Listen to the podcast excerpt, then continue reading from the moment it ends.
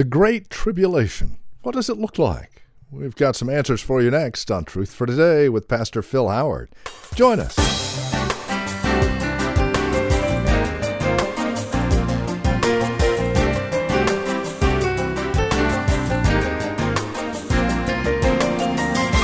What in the world is going to happen?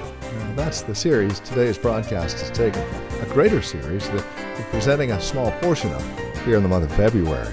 Welcome to the broadcast. This is Truth for Today with Pastor Phil Howard from Valley Bible Church in Hercules. Today, we want to continue our prophetic look, what in the world is going to happen, by taking a look at the Great Tribulation. What is the Great Tribulation? What does Scripture have to say all about it? Join us and find out in today's broadcast of Truth for Today and teacher and pastor now. Here's Pastor Phil Howard. Your Bibles to Isaiah 2. Well, I take you on a panorama of all the Bible today. I'm on a uh, uh, prophetic series for those that may be with us for the first time. And we've been looking at uh, some prophecies about what will happen in the future. Uh, I was struck by this as people were asking me during the tsunami. It'd be a good time during the 9 11 uh, when great catastrophes happen. What in the world is going to happen? And my mind was uh, stirred by that. There's going to be a lot of things happen that the San Francisco Chronicle knows nothing about. Jeane Dixon doesn't know anything about. But God has already stated it. And so, since all scripture is profitable, uh, though it's not in vogue today, prophecy. Uh, yet the uh, staff remind me uh, Tim LaHaye only sold about 20 million copies of his book, Left Behind, his series. Somebody wants to know about the future. And God wants his people to be on the know. And I want us to look at it and see what kind of effect it ought to have on us. I want to look at the subject uh, commonly known as the tribulation period in the Bible.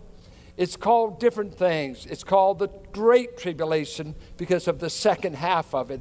It gets that title. It's called the Day of the Lord. It's called the time of Jacob's trouble when Israel will go through a special time of cleansing and uh, persecution. And I want to take you uh, as best as I can to give you an exposure to the uh, broadness of it. You can study these passages and study all that you want. But let's just stand where we are now. Um, 1900 years plus beyond the cross, Christ said he's coming again. When? Any moment. Nothing to prevent it. No prophecies need to be fulfilled. So, any moment, we can say, perhaps today, every day. Because Christ can come any moment. Any moment. Nothing, nothing has to happen in the world for him to come. No prophecies hanging out there. He just has to see the Father nod his head, say, Go.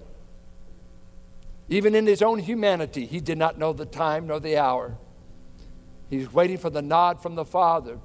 But we've got in Scripture that as the end times come, a man of sin that we commonly call the Antichrist will emerge, and he will broker a peace treaty with Israel. That man may be over there today. We don't know.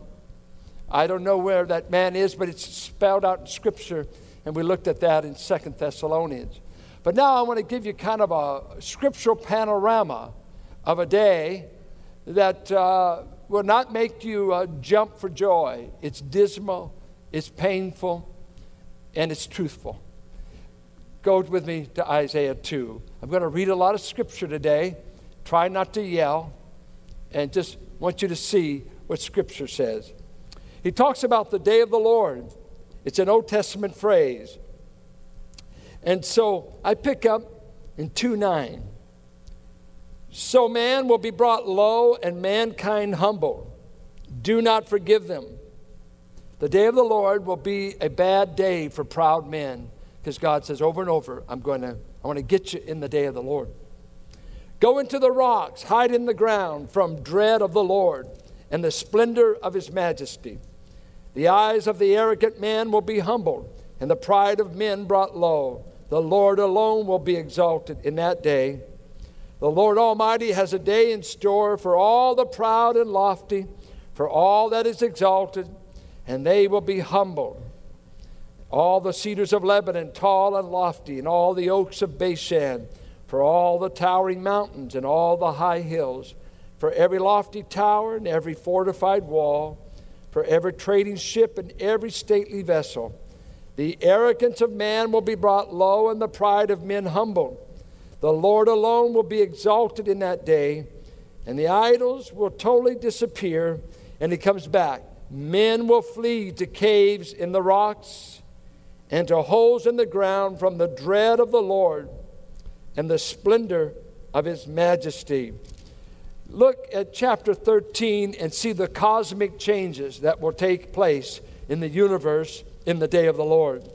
God is going to shake up the celestial heavens in this day, and it will be an amazing thing.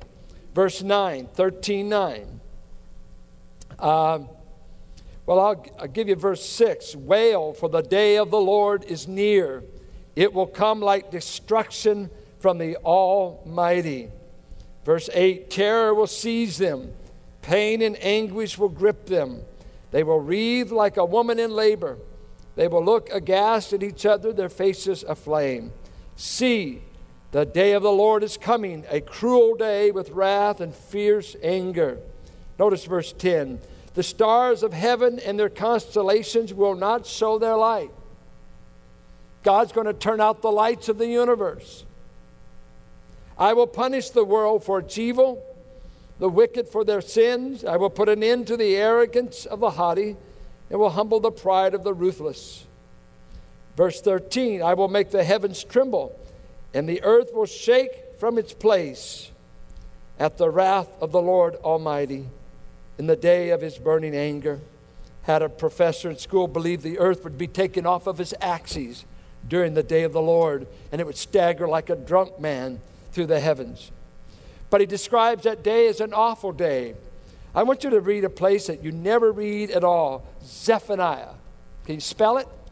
I'm surprised one of these couples haven't picked Zephaniah. We got Malachi, Elijah. We need a Zephaniah. Um, Zephaniah after Habakkuk, another book quite often read by you. Um, and if you've gone to Zechariah, you've gone too far. It's a minor prophet, and I can help you no further. Uh, verse 14 The great day of the Lord is near, near and coming quickly. Listen. The cry on the day of the Lord will be bitter, the shouting of the warrior there.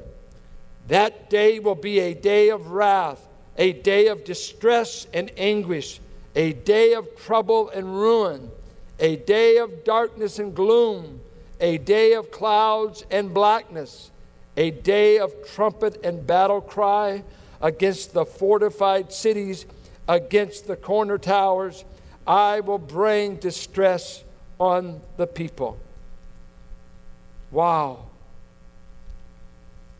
Not a day you'd want to put in your calendar to keep and so we have these Old Testament prophecies. There's a day in which divine wrath will be poured out on the inhabitants of the earth. And the main thing he goes after, he uses one overarching problem with man. He's proud and he's arrogant. He does his sins in defiance of the living God. God will not hold me accountable. I can get away with it. It doesn't matter. God is as helpless as the idols of gold and silver we worship. And so that day means nothing. And God says, it will be a bad day, a distressful day, a dark day, the day of the Lord. It will be a day of wrath.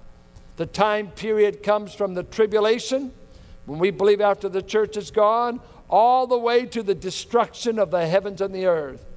A period that will cover over a thousand years the thousand year reign of Christ will be there. But the Jewish day starts in the evening, it starts dark, 6 p.m. And so the day of the Lord will start when it's dark. And as that day progresses, the light of the thousand year reign of Christ will come. And at the end of that reign, he will throw a match to the universe. And that match will be His Word, and He will dissolve every atomic particle so that both the heavens and the earth, as they now are, will be burned up into an ash heap, and God will begin all over with a new heaven and a new earth. That's where we're going. You look in Scripture, Paul refers to the day of the Lord, and we'll look at that later, that it will come on the earth like a thief in the night, unexpected, unheralded, unwanted, but it will come. When? We don't know. But it's in our future. We don't think it happened in 70 AD. We don't think it's happened in history, because I'm going to begin to read to you what will happen during that day in the book of Revelation, and you'll see we've never experienced anything like it so far. Let me give you my bias and what I understand when I say the events of the day of the Lord are the same as the tribulation and then on into the reign of Christ. I understand that uh, the day of the Lord begins with a covenant made by an antichrist with the nation of Israel. And I get it from Daniel 9 that there's a man coming out of the Roman Empire that will offer Israel a peace treaty. And he makes the treaty for seven years. And in the middle of that seven year treaty, he breaks his word and he does something so abominable to the Jewish people, especially. He will go into a temple site, I believe, in Jerusalem, and this political leader will declare himself to be God. And what will be amazing is the earth will buy it. And there will be a paid preacher called a false prophet that will preach it and say, He is God. And if you don't receive His mark, I'm going to kill you. These are some of the events in this tribulation period. And this abominable antichrist that will oppose Christ, declare himself to be God, and Satan will energize him to deceive the nations of the earth into a religion of a man all of these things we understand are on the books to happen. We will not prophesy dates or set times, but we believe it could happen anytime God wants to remove His church. This covenant can start at any time. Whenever it's signed, this tribulation period begins. I want you to turn to the book of Revelation and just see how John in the book of Revelation describes the day of the Lord or the tribulation. Because the prophecies from chapter 6 to chapter 19 are dealing with the tribulation period. At the end of chapter 19, Christ comes to the earth again and the tribulation ends.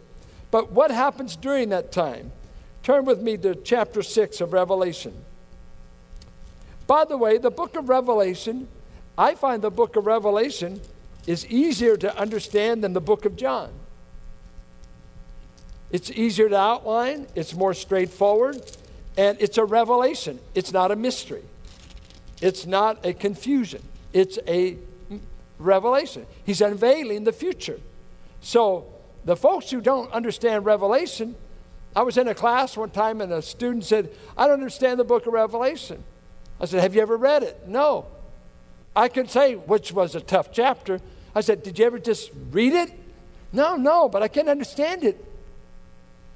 And then I was in one seminary that said nobody can understand the book of Revelation. And I was convinced no one in that class did, except the prof, D. Edmond Hiebert. He knew it. The rest of them were buying into German rationalism. And when you buy into liberalism, you can never accept the book of Revelation because you You've got to believe this is the Word of God. And here's the principle we're going to apply as we read this take it literally unless it's impossible to do so. If he says Christ is going to be born in Bethlehem, we said we take it literally. If it says he's going to be born of a virgin, we take it literally. If it says they're going to flee to Egypt, we take it literally.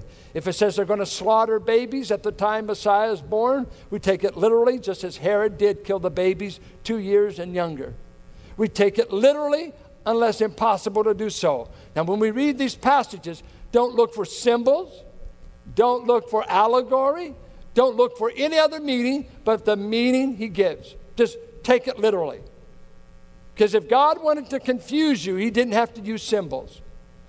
If he wanted to fool us and, and jerk us around and confuse us, that is not the goal of God. He wants to inform his people as to his plans. And he says this in the Old Testament and the New. He brings us into his secret counsels to tell us things that the outside world can never know. We're on the inside scoop.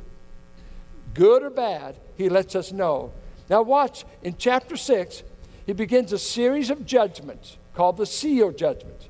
And after they run out, he unfolds a seven other judgments called the trumpets. Then he unfolds bowl judgments. So you get about, oh, about 20, because the sixth or seventh seal opens up another series, but about 20 plagues that he says will come during this tribulation period. And he's warning his readers uh, beware of what's coming on the earth. Let's follow it. The first seal, a rider comes out in order to conquer the earth. Verse 2.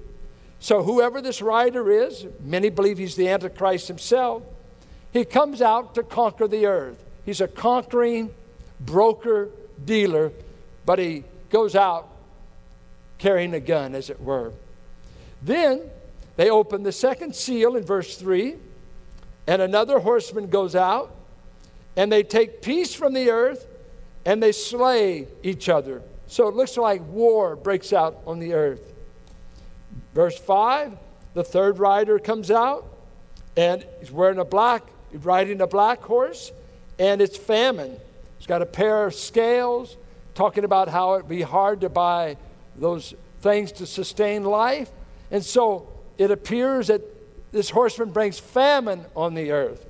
The fourth rider goes out in verse 7, and uh, behind him is one who is a pale horse who has the power over a fourth of the earth to kill by sword, famine, and plague, and by the wild beast of the earth. Now, let's imagine this. This, this one plague right here.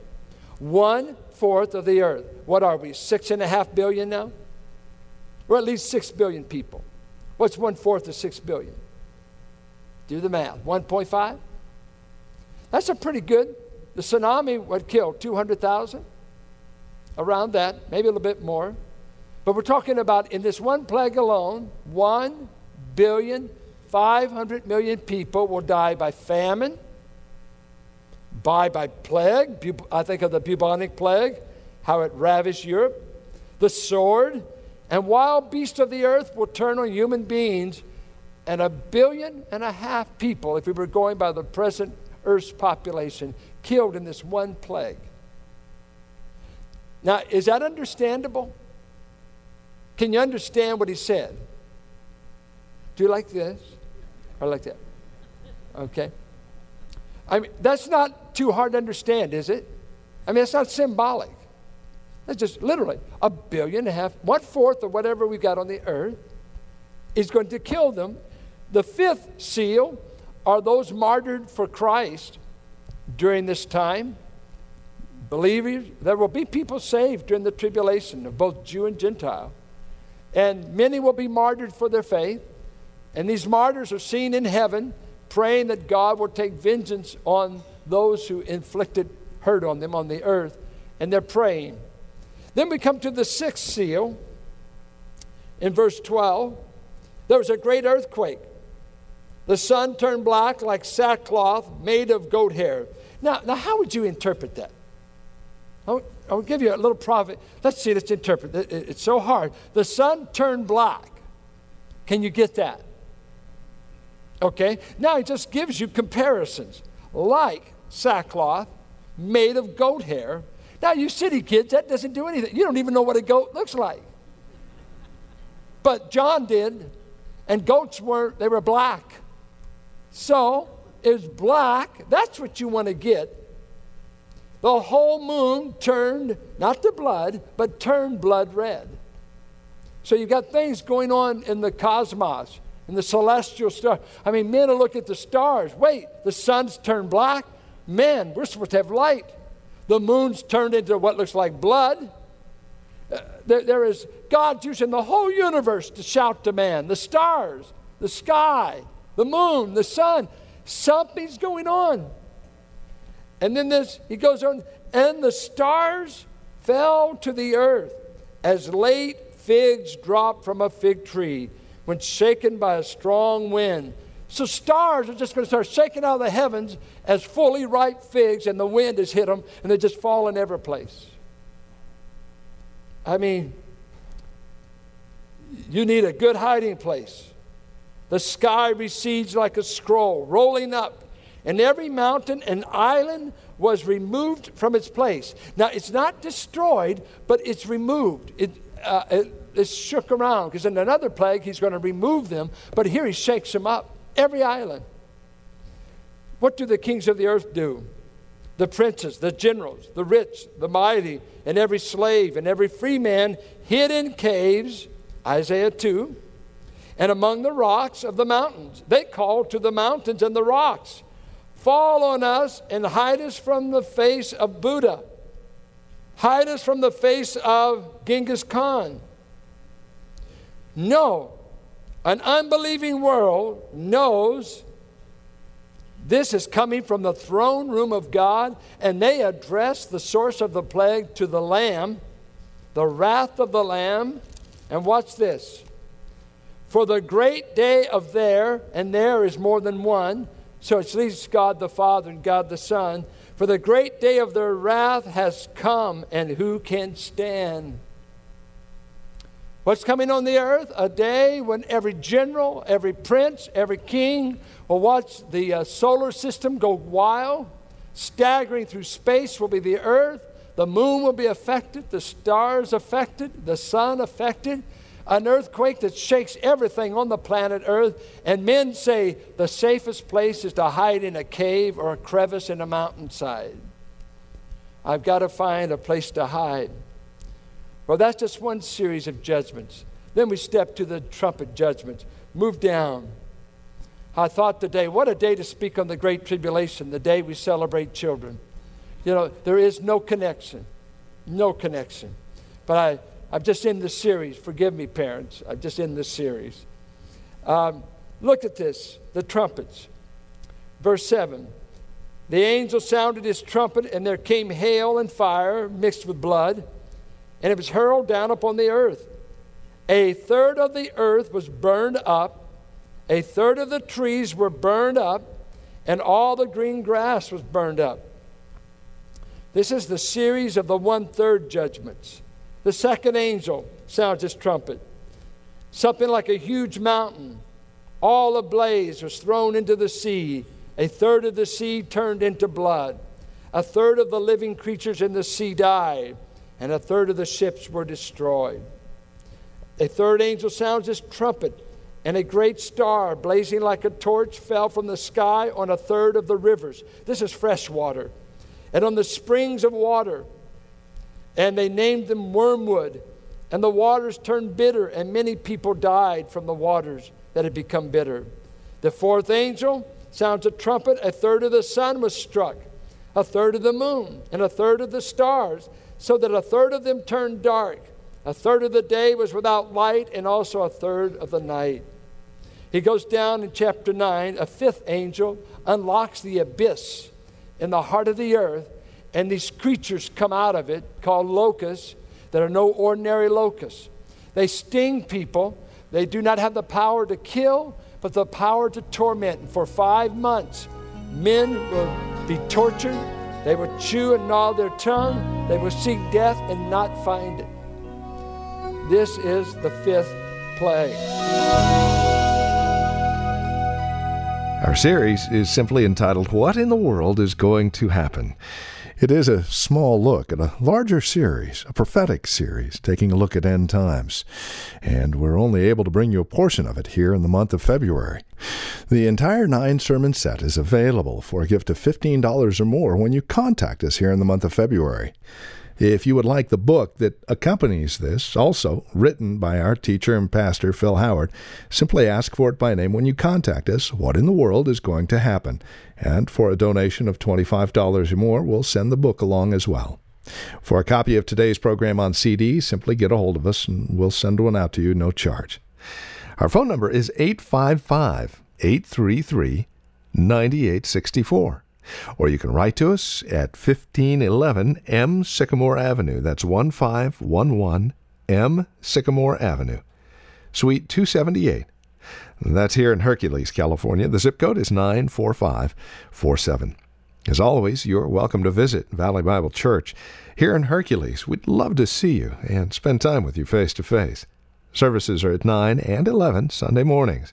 Details and directions can be found at our website, valleybible.org, or again by simply calling 855 833 9864. This broadcast is available here on KFAX on a weekly basis as you come by and sponsor us financially and prayerfully. Linking arms with us continues the broadcast of Truth for Today here on KFAX, reaching thousands here in the Bay Area for the gospel of Christ. Further information can be had when you contact us at 855 833 9864. And then come back and join us next week for another broadcast of Truth for Today with Pastor Phil Howard.